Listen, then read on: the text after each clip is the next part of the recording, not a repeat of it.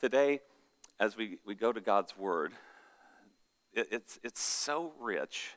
It's interesting that, and I know you can read a secular book and see things you never saw before and learn things you never saw, but if you've been a student of the Word, you, you'll have a, a chapter in the Bible that you'll find out I've read this thing 50 times and I get new life out of it every time I read it because the Word of God is living, it's alive, it's powerful, it's transforming.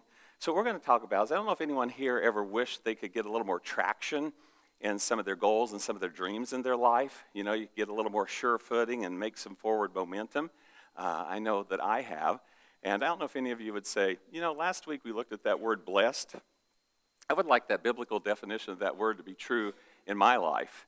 And uh, the biblical definition of blessed, and let's throw that up on the screen, it, it talks about being, this out, out of the Amplified Bible, happy, enviably fortunate, enviably fortunate, spiritually prosperous. I just want to pause for a second. Wouldn't you like to be so fortunate, so blessed that people envied you? Now, you could tell them, because there's a goal to that. If they come and say, What's going on with your life? Why is your life? You can tell them, Jesus. There's a purpose behind it. You can point people to Jesus. Spiritually prosperous, possessing the happiness produced by the experience of God's favor, and especially conditioned by the revelation, the understanding, the unfolding of His grace, regardless of their outward conditions. See, I like that because it's not just a message that, oh, God's a genie in the lamp and everything will be perfect in your life and everything will be wonderful. You'll never have to undergo a surgery. You'll never have a problem. You'll never have anything. No, you can have this blessed life regardless of what conditions are and circumstances at the time. I promise you, there's somebody, I'm serious about this, there's somebody in a Chinese prison, and they've been imprisoned there for sharing the gospel of Jesus Christ. And on this Lord's day, their heart's going to swell with joy. And, and you say, How? because it's not dependent upon outward conditions. It's something that happens because of Jesus. And so, if you're somebody who said, I would like to get a little more traction in my life, I would like to have that become a, a living reality, what does the Word of God say?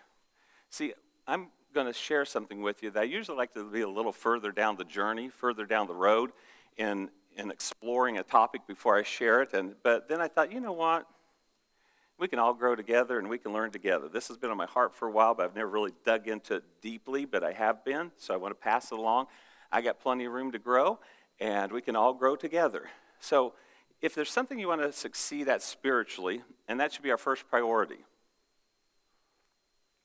the Bible says that the spirit, man, the heart, everything flows out of it. And it's not talking about your your organ, your, your muscle in your chest. It's talking about who you are spiritually. Everything flows out of that. So it's very important that we be spiritually healthy.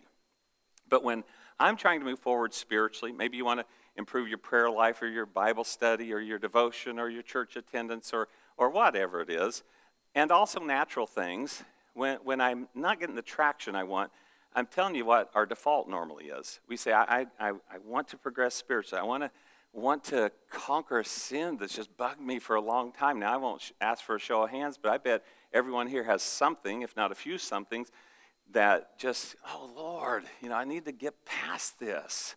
Maybe it's a bad habit you need to break, or maybe it's an addiction you need to overcome. God has answers for those things. What ends up happening, if you're like me, is when I don't get the sure footing that I want and make the forward progress I want, I say to myself, and maybe you say this too, you know what? Here's our default. I'm just going to try harder. I'm going to double down on this thing. I'm really going to get aggressive towards it. But you all know this. You've already tried that 20 times. So, what is the solution? We're going to look for that. So, we start making plans, we start making goals, we start doing this. Now, I'm real good at doing this while I'm sitting on the couch, you know, watching Andy Griffith or something. And, you know, I can have all these great plans. But then, somewhere in life, you have to actually do the plans. You know what I mean? That's where the problem is. I mean, I can picture my, how I want my yard and, and my plant beds to look. There's just somewhere I have to get off there and go do it. So that's what happens. And if you've been like me, you've set goals, you've made plans, you've done this. Maybe you just did them in your head. Maybe you're one of those, you know, engineers that you mapped it all out in Excel and you've got it all laid out and you charted it and everything, and you're going to make this happen. And then you find out, I didn't even make it a day. I didn't even make it a week, let alone a month or a year or have a true transformation where my life was different. So, what am I going to do about that? What am I going to do to make forward momentum in the things that have eluded, kind of been slippery in my life? And how can I get further down the road? Well, I'm not telling you don't work, don't try, don't plan, don't put out any effort, just be an old piece of driftwood that just floats down the stream wherever it wants to go. No. But God has a method for how to do things, and we're going to look at that method and dig into it. And I want to remind us again, as I do with some regularity, Christianity is a new kingdom we've been transferred into. We were in the dominion of darkness. I think it's Colossians 1:13 that tells us that. We were once in the dominion of darkness, but we've been translated in the kingdom of the Son he loves. We've been translated into the kingdom of Jesus. And so we're operating in a different kingdom now. And kingdoms have different rules and different regulations and different ways they function. And the same way with Jesus's. Jesus's kingdom always seemed upside down. We've talked about before. You want to be first? What's Jesus' kingdom say? Then be last. You want to be master? Then be servant. You want to get? Then give. Everything, the kingdom of Jesus operates and functions differently, but it functions beautifully if we'll get in sync with it. But whether it's spiritual or whether it's natural, we got to make forward momentum. And we're surrounded, you might notice this, by the natural world, which, hear me, that's not bad.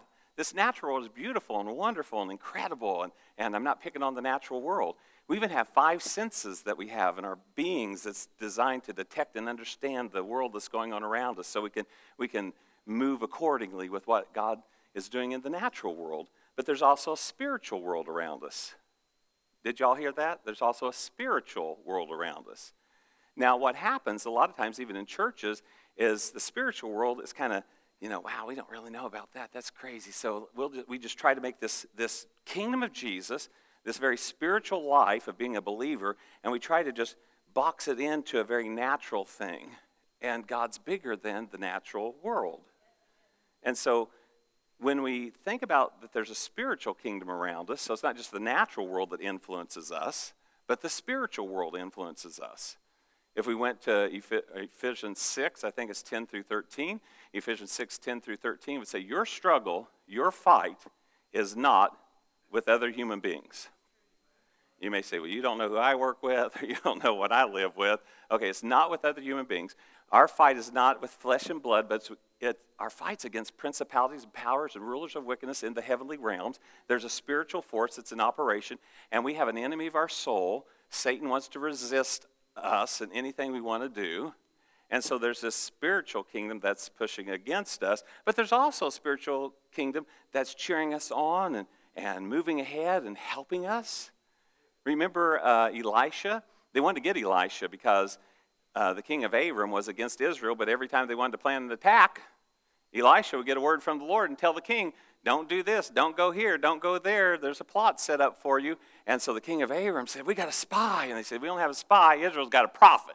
They got somebody who'll tell, tell you what, what, what is up. He'll, he'll tell you, Elijah knows the secret you're whispering around.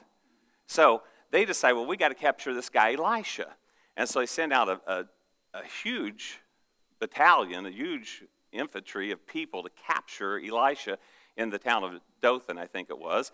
And, um, and so the servant gets up, walks outside, and goes, Oh my goodness, we are in trouble. We're surrounded by the Arameans. The army's after us. He tells Elisha, He said, We're in trouble. He said, Man, there's, there's, I don't know what we're going to do. And Elisha says, Just relax. He says, No problem. There's more with us than are with them. And so the servant is saying, I don't know where you went to, that must be new math. You know, it must be that new math that older people always complain about, that somehow you see the two of us as more. But then Elisha says, Open up the eyes of my servant that he might see. He opens up the eyes of Elisha's servant and he sees angelic hosts and chariots of fire all over the place. And then the servant goes, Wow, Elisha was right. There's more with us than are with them. And it's a fascinating story, but that's not my message today, but it's found in 2 Kings chapter 6. And so we got this spiritual dimension working both ways. And something else I want to tell you, because there is this, and I imagine there's not too many people here affected by it, but it is a, a, a teaching that people think in their heads that Satan and Jesus have been in this cosmic conflict for millennia, and neither one can quite, it's like a wrestling match, but neither one can quite pin the other. You know, Jesus starts to get the three count, but then he doesn't. Then Satan starts to get it, but then he doesn't. And the match goes on and on and on. Let me tell you the good news Jesus thoroughly defeated the devil. Thoroughly. That's what the Bible says. In his sinless life, his death that he died in our place, his glorious resurrection, the Bible says that Satan was thoroughly and completely defeated and that Jesus actually made an open mockery of him. But he hasn't yet taken him and thrown him into the lake of fire. So there's like these, this rogue army out there that we have to deal with. And that fight still goes on because after the resurrection of Jesus and after the guy named Paul met him, the resurrected Jesus, he writes about the, the spiritual struggle that takes place in Ephesians, the sixth chapter. But I do want you to know we are victorious. You know, we need to know that. The devil knows we're victorious. Jesus knows we're victorious. You and I need to learn that we are victorious. And I'll tell you what the Bible says you are more than conquerors in Christ. Not in and of your, your own self, but in Christ. We are more than conquerors. Amen. So today I want to talk about the spiritual path of transformation because I don't want us just to have a good week or a good month. I want us to have a transformed life. That's what you want, that's what I want, and that's what we're going for. But the problem for most of us is that, and not for everybody, there's some people, and you, you probably know one or two, they set a goal, they meet that goal. They set their face towards it, they do whatever it takes, they achieve it, it's done. But for the rest of us mere mortals, we would like a little more help in understanding how to win, how to win with regularity, and how to move forward. So we're going to deal with the problem first. The problem is our flesh gets in our way. Our flesh gets in our way. Now, are our bodies bad? They're really not. I challenge you to find one time that Jesus spoke negatively about the human flesh he was in, the body that he was encapsulated with man, if anybody should have talked or could have talked negatively about being confined in a human body, it'd be the God of all the universe who wrapped himself in a human body. But he never speaks negatively of the human body. Your human body is a beautiful, incredible gift from God. I, I've told you this before. I remember driving down the road one day and I just looked at my hand and I went like this and I went, That's incredible. That is an incredible creation. God is incredible. His creation is incredible. He's amazing but our flesh gets in our way. So we'll look at this in Matthew 26, 41, the first half of the verse, or second half of the verse. Jesus has his disciples. He's asked them to pray with him. Could you not pray with me one hour? He goes back and checks on them. And does anybody remember what he finds his disciples doing when he goes back and checks on them? Sleeping. Those rascals, we would have never done that. But those guys, you know, they're sleeping. First of all, I'd be the first one to fall asleep. I, I mean, I, I turn into a pumpkin at midnight. You know, it's it just I, it's true. When I was a kid and just a teenager, because you say, "Wow, you're just getting old." Well, I must have been old by the time I was 12 because I'd go hang out with my buddies, and they'd all say, "We're going to stay up all night." I'd make it till midnight, and that was it. And so that that's about as far as I can make it. So I would have been the one asleep, and Jesus gives this word, word that most of you have probably heard, even if it's your first time in church. You've probably heard somewhere along the line somebody saying this: "The Spirit is willing, but the flesh is weak. The flesh is weak. The flesh needs rest. It needs food. It needs, it needs, uh, it gets weary. It needs to bathe. It needs all kinds of things. Part, part of the beauty of our flesh, honestly, if we'll ever pause to think about it, it shows our utter dependence upon God and upon one another. Now, maybe they've figured it out since then, but back probably 10 years ago, I was listening to this doctor talk, and it was on the topic of sleep. And they said, We have never figured out why we need to sleep. Now, the average response would be like mine. That's pretty easy to figure out because we get tired. He said, I get that, that we get tired, but they've ne- at that time, they've not found anything in our bodies that should cause us to get tired. We should just keep working. But sleep is something that God built into our system, and it shows our dependence upon God, and that God established the idea of rest. Do you know there was a guy, I think it was World War I, World War II, that was injured with, uh, uh, was shot in the head and injured. when, when I first read the story, it was uh, in Dale Carnegie course. I read the story and I thought, that is not true. I looked up, it's true. Something happened, they never figured it out. The guy never had to sleep. Never made him sick, never bothered him, never exhausted him. He never had to sleep. He would rest his body like a couple hours a day, but he never had to sleep and, and couldn't sleep. So apparently, our bodies can do that, but God built in this rhythm of rest. Our bodies need rest. You'll find out so much about rest, but I got to be careful not to preach that message. But God, on the seventh day, what did He do? He rested. Was He exhausted? Did He run out of creative ideas? No, He just, He built in, He created a Sabbath rest for us, Jesus said. And so we got to figure out how do I get my flesh out of the way and find this rest in the Lord? Well, the second thing, Romans 7, verse 18. Paul, the topic of Romans 7, by the way, is all about Paul talking about the flesh of doing the law, the Jewish law, versus the gospel of grace. And that if you want to, in your own effort, your own steam, really say, I'm a good person and I'll prove it, I'm going to do good things and I'm going to go to heaven because I do good, Paul is about to tell you it's not going to work. Paul was a Pharisee of the Pharisees. He believed in the Jewish law. He was gung ho after it till he met the resurrected Jesus. And he realized that he wasn't able to follow all the rules. Because if you break a single rule, you're a lawbreaker. I don't know how many rules are on the books in the nation, probably 100,000 plus rules in the United States of America. I don't know, I didn't look it up.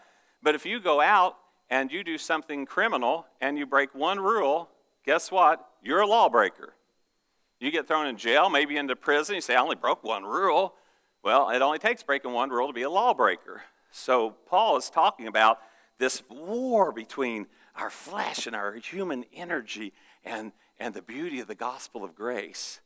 So he says this in Romans 7 18, For I know the good itself does not dwell in me, that is in my sinful nature or in my flesh. Now, Jesus did not have a sinful nature. That's a whole other lesson. But a sinful nature in my flesh. For I have the desire to do what is good. So I want to pause there for a second because although we don't do good, and it's very natural for us not to do good, we also can be, there are atheists and people who mock God who still have intentions to do good things. So we can want to do good. Paul said, I want to do good, but are, we're not naturally good. The, the world system will teach you that we are inherently good. That's not true. Case in point, I always use our children. If you were a child once, and I'm sure you were, and if you've ever been a parent and had children, you never had to teach your kids to be bad. You never had to teach them to lie. You never had to teach them to cheat. You never had to teach them to deceive. You never had to teach them to be rebellious. You never had to teach them any of those things. They learned that all on their own. I remember playing one of my kids, which will remain nameless, to protect the guilty. We're, pr- we're playing Candyland. And this particular kid cheats. I mean, this kid's like three years old and it's figured out how horrible cheater by the way three you're not a good cheater so i'm thinking oh my goodness there's something i want to win i have to win and i figured out how, how that i can manipulate things and cheat we, you've never had a parent say i don't know what we're going to do with our kid they're, they're too honest, they're too obedient, they're too kind, they're too good. We're going to have to teach our kids, you know, how to lie a little bit and how to rebel. You don't ever have to teach that because we're not inherently good. And Paul's saying this here. He said, I, I know that good itself does not dwell in me, that is in my sinful nature, my flesh, for I have a desire to do what is good, but I cannot carry it out. The New King James says, For I have a desire to do what is good, but how to perform what is good I do not find. You ever felt like that? Two honest people. Okay. We've all felt like that. Then he moves on, Romans 7:21. So I find this law at work. So it's a law. I find this law at work. Although I want to do good, evil is right there with me. I want you to apply that to everything in life. Everything in life. Now, I know the topic here is the law versus the gospel of grace, but I want you to know that you have an enemy of your soul.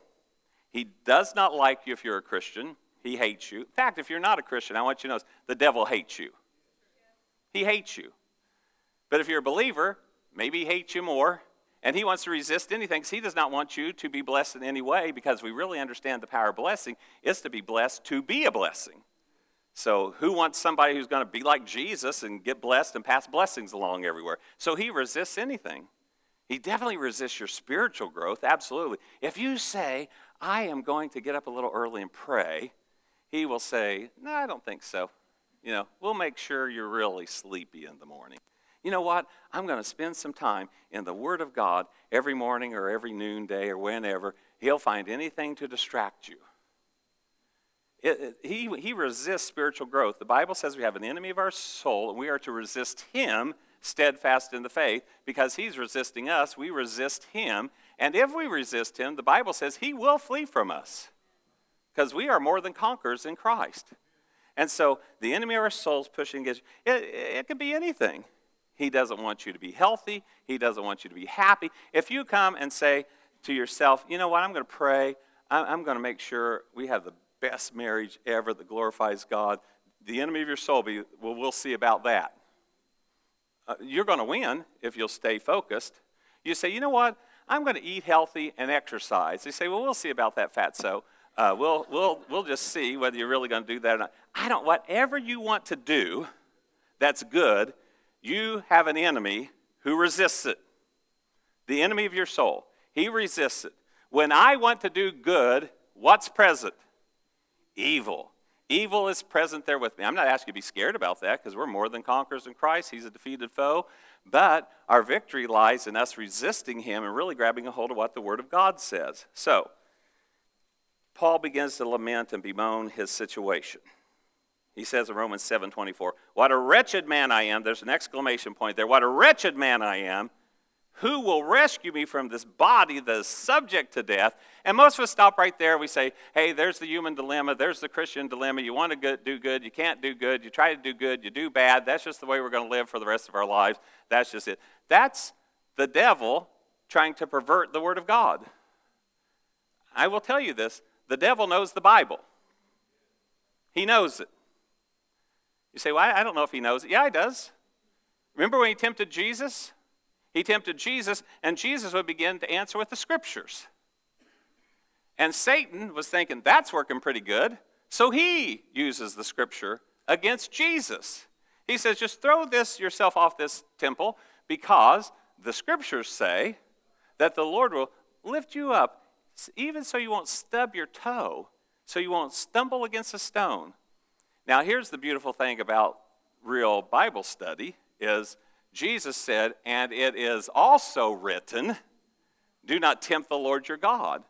So there's this whole counsel of God, and Satan will want to pervert it. So he'll want us to stop right here. He does not want the rest of the verse being read. But I'm going to read the rest of the verse. God's good. He says, Who'll deliver me? I'm subject to death. I'm wretched. I have no hope. What's going on? I need some help. And then he says in verse 25, Thanks be to whom? To God. Who, what's the next word? delivers. Thanks be to God who delivers. Delivers from what? From this body of death. Delivers from, from not being able to do good. He delivers me through Jesus Christ our Lord. The older I get in the Lord, the more I, it becomes more clear to me that any forward progress I've ever made is all because of Him. You know, you'd like to say, well, I made all this forward progress because I'm so this and that. It's all because of Him. So he's the source of everything. Who will deliver me? Jesus will. Jesus will deliver me. And so you got this old covenant, and Paul says, I can't do it. You got the gospel of grace. Anyone can do the gospel of grace. Anyone can believe on the Lord Jesus Christ. Anyone can call upon the name of the Lord. In the gospel of grace, it's full of good news because the Bible teaches us that the grace of God actually empowers us and enables us. In, in Titus chapter 2, verses 11 and 12, You'll find that. You can look it up later. Titus 2 11 and 12. It says this that it says, The grace of God has appeared to all people, and it, the grace of God, teaches us to say no. So, what happens is, if you read those two verses, you'll find out the grace of God empowers you to say yes to what you should say yes to, and to say no to what you should say no to. So, we got to change the way we think and the way we talk. When we say, I just can't do that. Well, I get it if you're saying, I want to fly like Superman. I, I can't do that. But when, when there's things that we should be able to do as men and women of God, then we have to say it's yes and amen in God. It's yes and amen. And so we have this grace that empowers us. And that I also don't want you to forget. Did you forget? I hope not. In Acts chapter 2, Acts chapter 1, Acts chapter 2, Jesus says, Don't leave Jerusalem until you receive the gift the Father promised the Holy Spirit. For when the Holy Spirit comes upon you, you shall receive, does anybody remember? Power. You shall receive power after that the Holy Ghost has come upon you. The Holy Spirit empowers us. He is an empowering agent. The Holy Spirit is in us, around us, on us. We're covered with the Holy Spirit. So, we need to know that. So let's look at this and say, okay, what am I going to do? You know, I, I feel like I hear Tracy saying it's not your human effort and your human energy that's going to accomplish these things. So I guess I'm not supposed to do anything. That's not what I'm saying. And in fact, I do want you to know there are natural things that you do that are spiritual principles. You could say, well, I thought you were saying I couldn't do anything, so I was just going to, I wanted a promotion at work and I wanted to move forward at work, but if I can't do anything, I guess I'll just go in, you know, shop on Amazon, play solitaire or Candy Crush, or I don't know what the, the new games are, and I'll just pray and God will promote me. You know what? You might pray and might get fired that day. Well, prayer didn't work. Well, well, there's a whole counsel of God. Remember, throw yourself off. But the Lord also says, remember this, the Lord also says, all hard work is profitable. All hard work brings a profit. So there's a lot of natural things we do that are spiritual as well, so don't, don't skip over those. And we need to put all those things together. But we can't just do it on human effort. We need to be empowered by God. You know, the Apostle Paul said this at one point. He said, I worked harder than all the other apostles. Did you hear that? I worked harder than all the other apostles. Yet not I, it was God working in me. So he had to say, I did work hard. I worked really hard. But the bottom line is, God was working in me. God enabled me. So we're going to go to the book of Galatians. The book of Galatians, wonderful, beautiful book. Galatians is a, um, a church in the, the city of Galatia, believers that have come together. Paul's teaching them, he's equipping them to move forward in their walk with God. And they get stumbled because they've been having this revival in their life. They, the Holy Spirit's being poured out upon them. Miracles are being worked among them. Is there anybody who would mind that? miracles working among them, Holy Spirit, power of God, things are wonderful. And then somebody came to them and said, Galatians, so happy about your newfound faith in Jesus. That's so beautiful. But I, I want to let you know that there's a little more than just Jesus. There's a little more than just salvation by grace through faith. It's Jesus and the law. You got to keep the law. You got to dot every I and cross every T. That's the real gospel. And Paul got infuriated and said, he used some of the strongest words for the people in the book of Galatia. Uh, who bewitched you? That's a very strong spiritual word. Who bewitched you? Who cut in on you? Who tripped you up? You were running a great race. I just want to ask you one question. Read the book of Galatians. You'll, you'll feel the spiritual energy in him while he's saying this. He's saying, I just want to ask you one question. Did God pour out His Spirit upon you and work miracles among you because you kept the law or because you believed what you heard? They knew the answer to it because they believed what they heard before anybody ever told them they had to obey the law. And God was working miracles among them. So God empowers us and God enables us. So he's writing to these Galatians to try to let them know the power of the Holy Spirit versus your human effort. So he writes here in Galatians 5, verse 16 So I say, walk by the Spirit, and you will not gratify or fulfill the desires or lusts of the flesh. For the flesh desires what is contrary to the Spirit, capital S, Holy Spirit. So the flesh and the Spirit are at odds with one another. If the Holy Spirit said, do this, your flesh will say, do something different. If your flesh wants to do that, Holy Spirit says, that's a bad idea. So they're in conflict with each other. So that you are not to do whatever you want. But if you are led by the Spirit, you are not under the law. So we get this, this commissioning from Paul to walk by the Spirit, live by the Spirit. Next week we'll talk more about that because it sounds so good, doesn't it? Yes, we're going to walk by the Spirit. And then if you're like me, you pause and go, What's that mean? How do you do that? Well, we'll talk about that next week. We could have talked about it today. It's not my fault we're not talking about it today.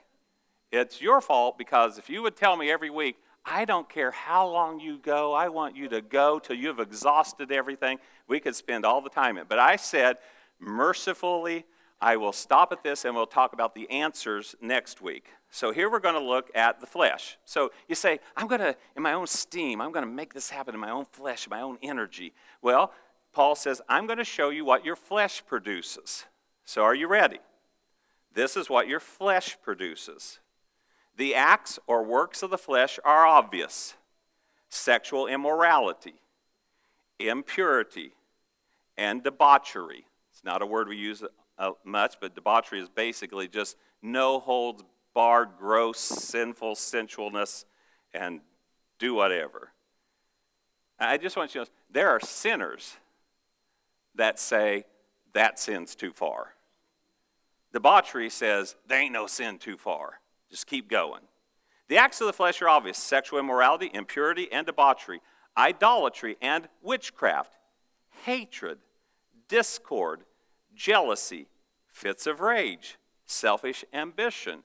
I will tell you this the scripture actually is not against ambition, it is against selfish ambition. We're warned about that multiple times in scripture. Paul was extremely ambitious, but it wasn't selfish, it was for the kingdom. So, fits of rage, selfish ambition, dissensions, and factions. I want to pause there just for a second because those little things that, you know, about everybody does that don't think anything about it. But factions and dissensions are you just causing little schisms between people. Well, yeah, they say that, but really we kind of, and I know you're part of that group now. And next, next thing you know, just subtle little, sweet little ways you sow dissension and faction. Then it goes on and says envy, drunkenness, orgies, and the like. I want to define and the like.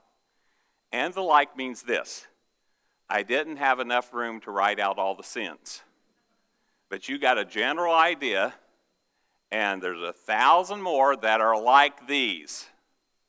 So, and the like. I warn you, as I did before, that those who live like this will not inherit the kingdom of God. I want to clarify that. The phrase is those who live like this. If, if that phrase would have said, anyone who's ever done any of these things will not inherit the kingdom of God, we're all out. All of us. Because every one of us have done multiple of those things. Okay? Some of you high achievers have done all of them. Okay? You've done all of them. Okay? And multiple times. So the, the verse isn't, have you ever done anything like this? You're out of here. You, you, you're, the kingdom of God's not yours. Also, we see from Scripture, from the whole counsel of God, Paul talking to genuine Christians that are going to heaven. He says to them, hey, Christians, your behavior is inappropriate here. You need to get rid of this. One of them, he says, anger. Get rid of malice. Now, let's think for a second. If when you became a Christian, it was impossible for you to be angry or to cause division or dissension or anything like that, then there'd be no need for God to warn us in Scripture hey, Christians, stop doing this because it would be impossible for us to do. We know it's not impossible for us to do many of these things, but we do not want to have a lifestyle of this. If you read Galatians 19, chapter 5, 19, 20, and 21 and say, that's the way I want to live, I don't want to go after God, that sounds like a wonderful, wild party to me, and that's the way I want to live. Just know this you've made a choice that Jesus is not Lord, that you're not going to live the life of a believer, and don't be deceived or fooled into thinking that you'll inherit the kingdom of God. And believe it or not, there are many people like that. They live so much like Galatians 5 19, 20, and 21. And if you ask them, Are you a Christian? Do you think you're going to heaven? They'll probably pause and go, I would think so. I'm a pretty good person. I mean, why are you a pretty good person? Because I haven't yet gotten to debauchery, so I think I'm a pretty good person. Now, Jesus is our answer. So these acts, these works of the flesh, they're produced. And man, they can happen like that. How about a fit of rage? Nobody's ever had this, but it's a good illustration. Um, somebody cuts you off in traffic, and you just you lay on the horn, you scream, you do all, you just have a fit of rage did you notice that if that's ever happened to you, just did it like that? It was just an act of work that just popped up. But something else is going to happen for the believer, and it's found in the next verses. But the fruit of the Spirit. Fruit is not an instant act. Fruit is not something that just happens like that. Fruit has to be nurtured. Fruit has to grow. Fruit has a, a fruition time till it comes, till it's ready to, to have all the sweetness of it.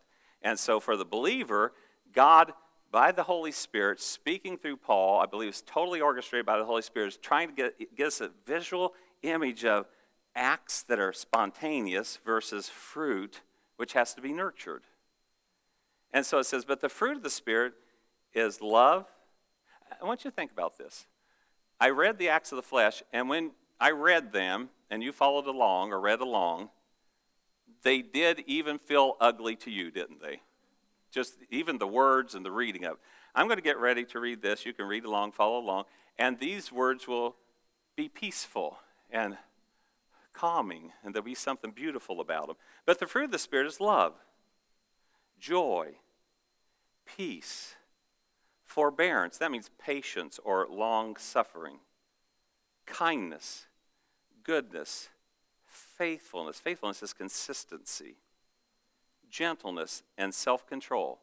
You read that list and you go, there's just something that does feel and sound wholesome and right about those. Against such things, there's no law. There's no Jewish law.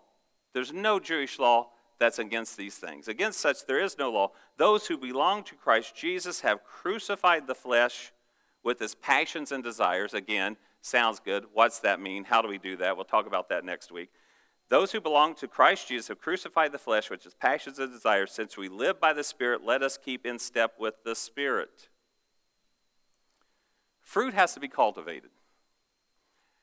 Um, any orchard, if you go look at, at an orchard and it's healthy and produces great fruit, they probably have some kind of protection around it from animals if it's a kind of fruit that an animal wants to walk in and eat. They'll have some kind of fencing or something to protect it.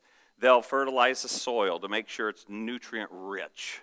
They will put pesticides to make sure the bugs and things aren't eating it away. They will do their very best to create an environment for fruitfulness.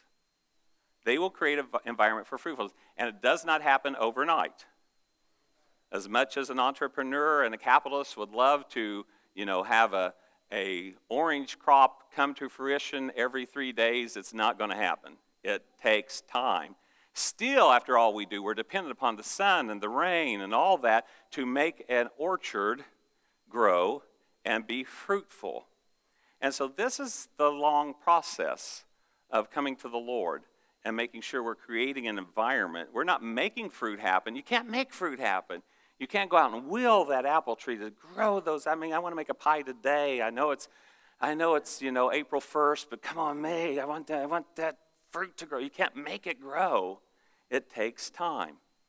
Your life gets uh, has an atmosphere around it. It has an environment around it that either is conducive and helpful for growth or is destructive towards growth. Some things you may not be able to change, but most things we can. Some of you could change your life. This is going to be a hard word. I'm serious about that.